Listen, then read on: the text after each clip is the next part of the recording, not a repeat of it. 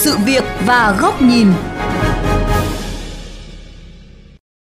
Thưa quý vị và các bạn, mặc dù các vụ hỏa hoạn liên tục xảy ra tại các đô thị, gây thiệt hại nặng nề về người và tài sản, song việc tiêu chuẩn hóa các quy định phòng cháy, nhất là với nhà ống, vẫn chưa được chú trọng thực hiện,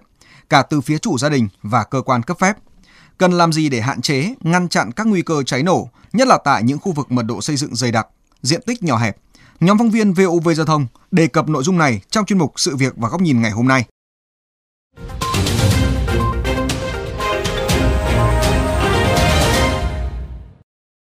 Hoàn thành xong căn nhà 5 tầng, anh Bùi Văn Việt ở Thanh Xuân, Hà Nội vừa mừng nhưng cũng vừa băn khoăn vì chỉ có một lối thoát hiểm từ cửa chính ra vào tầng 1. Các tầng khác đa số đều được gia cố bằng các song sắt kiên cố chống trộm. Anh Việt cho biết, không chỉ gia đình anh mà hàng xóm xung quanh cũng đều làm như vậy và phía chính quyền cũng không thể nói gì.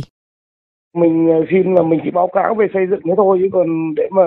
cái phòng cháy chữa cháy là hầu như là cũng chưa thấy người ta nói đến. Chính vì thế là cái việc ờ, phòng cháy chữa cháy là hầu như là tất cả nhà bây giờ như là không quan tâm đến cái việc đấy. Không chỉ gia đình anh Việt mà nhiều hộ dân khi xây dựng nhà ở, nhất là dạng nhà ống trong đô thị, đều chỉ có lối thoát hiểm duy nhất là cửa chính tầng 1 do lo ngại về tội phạm đột nhập trộm cắp tài sản nên thường xây kín đáo và khóa cửa nhiều lớp không làm lúa lên mái hay là cửa hậu và quây kín ban công bằng các khung sắt kiên cố. Nhà dân mình bình thường làm gì có? Dân làm gì mà quy định phòng cháy hay này kia đâu? Đất đâu mà để chống hay là đất đâu mà làm?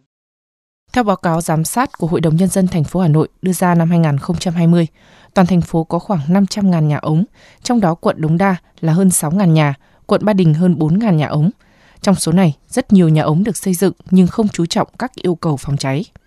Trung tá Nguyễn Hùng An, Phó đội trưởng đội cảnh sát phòng cháy chữa cháy và cứu nạn cứu hộ, Công an quận Ba Đình Hà Nội cho biết, năm 2021, Hà Nội là địa phương đầu tiên ban hành quyết định về cụ thể, chi tiết về tiêu chuẩn phòng cháy đối với nhà ở riêng lẻ và nhà ở kết hợp sản xuất kinh doanh. Tuy vậy, rất nhiều nhà riêng lẻ, kể cả nhà ống không đạt tiêu chuẩn về phòng cháy theo quyết định 32.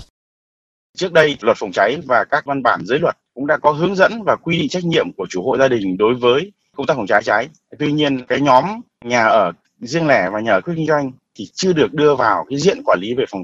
công tác phòng cháy cháy. Bây giờ đã đưa vào rồi, thế nhưng mà cái công tác tuyên truyền và cái nhận thức của cái người dân và chủ cơ sở đối với loại hình này vẫn đang còn sơ sài. Lý giải về việc nhà dân, nhất là dạng nhà ống xây dựng thường chưa chú trọng các phương án phòng cháy. Ông Phạm Văn Phước, cán bộ an toàn vệ sinh lao động phòng chống cháy nổ công trường xây dựng cho rằng luật phòng cháy chữa cháy và các văn bản liên quan, trong khi quy chuẩn số 06 năm 2021 của Bộ Xây dựng cũng không bắt buộc áp dụng đối với nhà ở riêng lẻ có chiều cao từ 6 tầng trở xuống. Vì vậy, rất nhiều nhà riêng lẻ, nhà ống không có các phương án phòng cháy và thoát hiểm.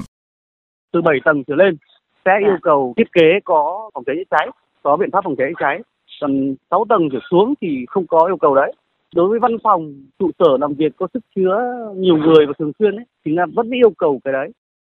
Kiến trúc sư Phạm Thanh Tùng, tránh văn phòng Hội Kiến trúc sư Việt Nam cho rằng, đặc trưng của các đô thị Việt Nam chủ yếu là nhà ống, diện tích nhỏ. Mặc dù luật phòng cháy có quy định về yêu cầu phòng cháy, nhưng mới chỉ quy định chung về điều kiện phòng cháy, cũng như nội quy về phòng cháy và chữa cháy, về sử dụng điện, sử dụng lửa và các chất dễ cháy nổ, chứ chưa quy định cụ thể những nội dung bắt buộc áp dụng.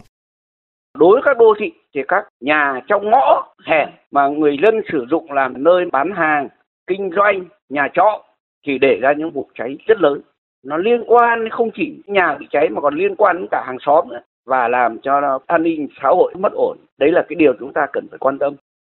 Thống kê của Phòng Cảnh sát Phòng cháy chữa cháy và Cứu hộ Cứu nạn Công an thành phố Hà Nội, trong năm 2020, trên địa bàn thành phố đã xảy ra 411 vụ cháy, làm 6 người chết, 25 người bị thương, thiệt hại về tài sản ước tính trên 30 tỷ đồng. Trong đó, nhiều vụ cháy nhà ống trong phố đã để lại hậu quả rất nặng nề.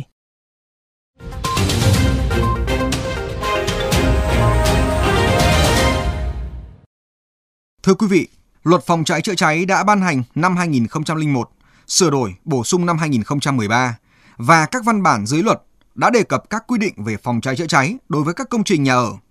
Tuy vậy, các quy định này cần sớm được tiêu chuẩn hóa thành các yêu cầu cụ thể để trở thành những điều kiện bắt buộc khi cấp phép xây dựng nhà ở, nhất là với dạng nhà ống trong điều kiện diện tích nhỏ hẹp, thấp tầng. Mời quý vị các bạn đến với góc nhìn này của kênh VOV Giao thông qua bài bình luận với nhan đề Khi quy phạm được ứng xử như một thứ cẩm nang.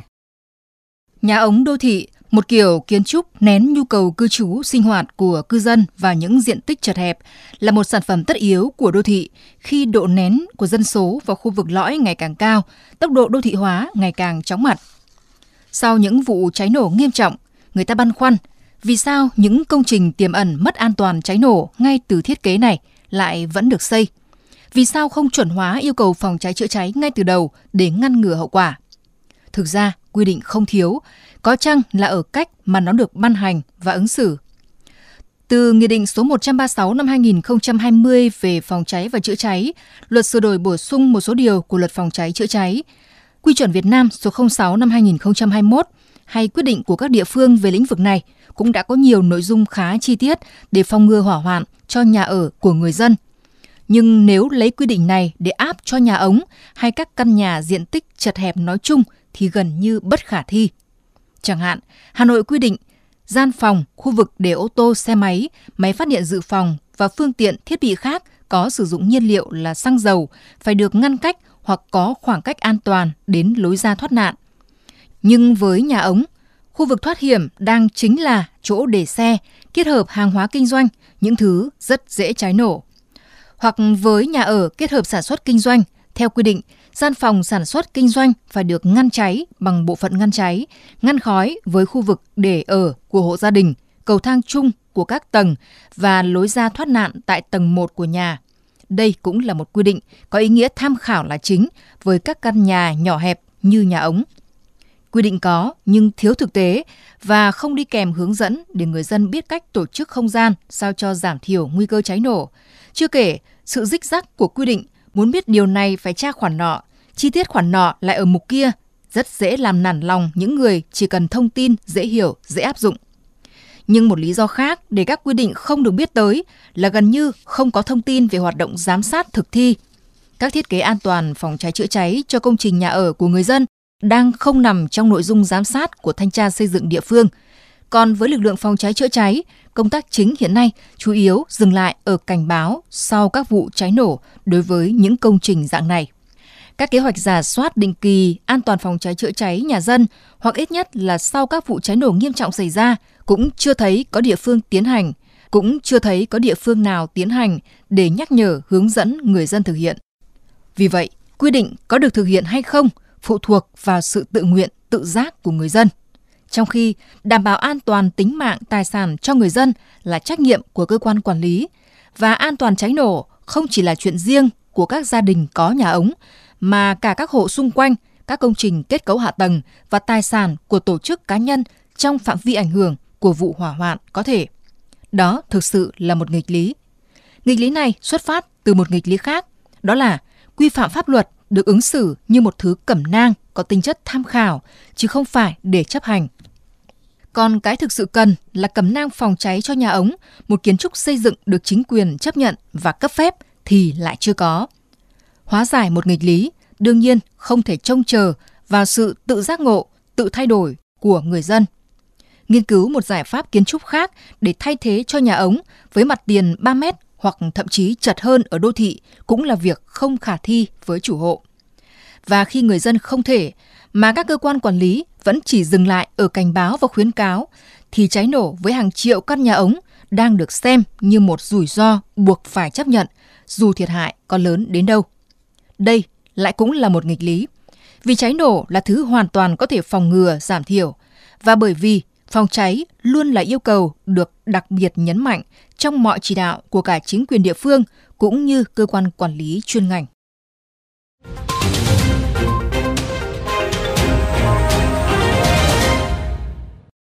Đến đây chuyên mục sự việc và góc nhìn với chủ đề Vì sao không tiêu chuẩn hóa quy định phòng cháy cho nhà ống cũng xin được khép lại. Quý vị các bạn có thể xem lại nội dung này trên vovgiao thông.vn, nghe qua ứng dụng Spotify, Apple Podcast trên iOS hoặc Google Podcast trên hệ điều hành Android. Cảm ơn quý vị các bạn đã chú ý lắng nghe.